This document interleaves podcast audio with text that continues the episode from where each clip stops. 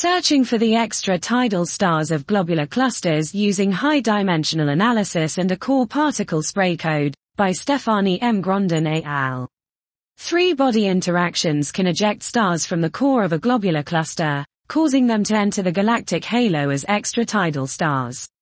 While finding extra-tidal stars is imperative for understanding cluster evolution, connecting isolated extra-tidal field stars back to their birth cluster is extremely difficult. In this work, we present a new methodology consisting of high-dimensional data analysis and a particle spray code to identify extra-tidal stars of any galactic globular cluster using M3 as a case study.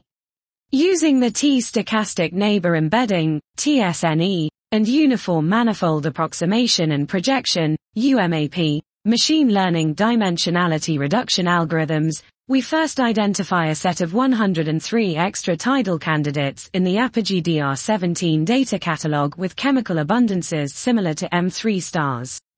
To confirm each candidate's extra-tidal nature, we introduce corespray, a new Python-based three-body particle spray code that simulates extra-tidal stars for any galactic globular cluster.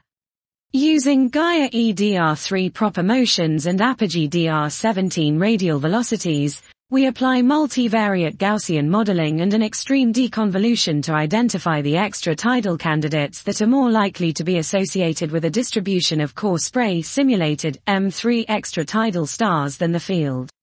Through these methods, we identify 10 new high-probability extra-tidal stars produced via three-body interactions in M3. We also explore whether any of our extra-tidal candidates are consistent with being ejected from M3 through different dynamical processes.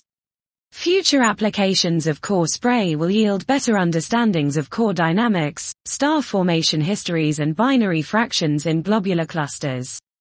Dot. This was searching for the extra-tidal stars of globular clusters using high-dimensional analysis and a core particle spray code by Steffani M. Grondin et al.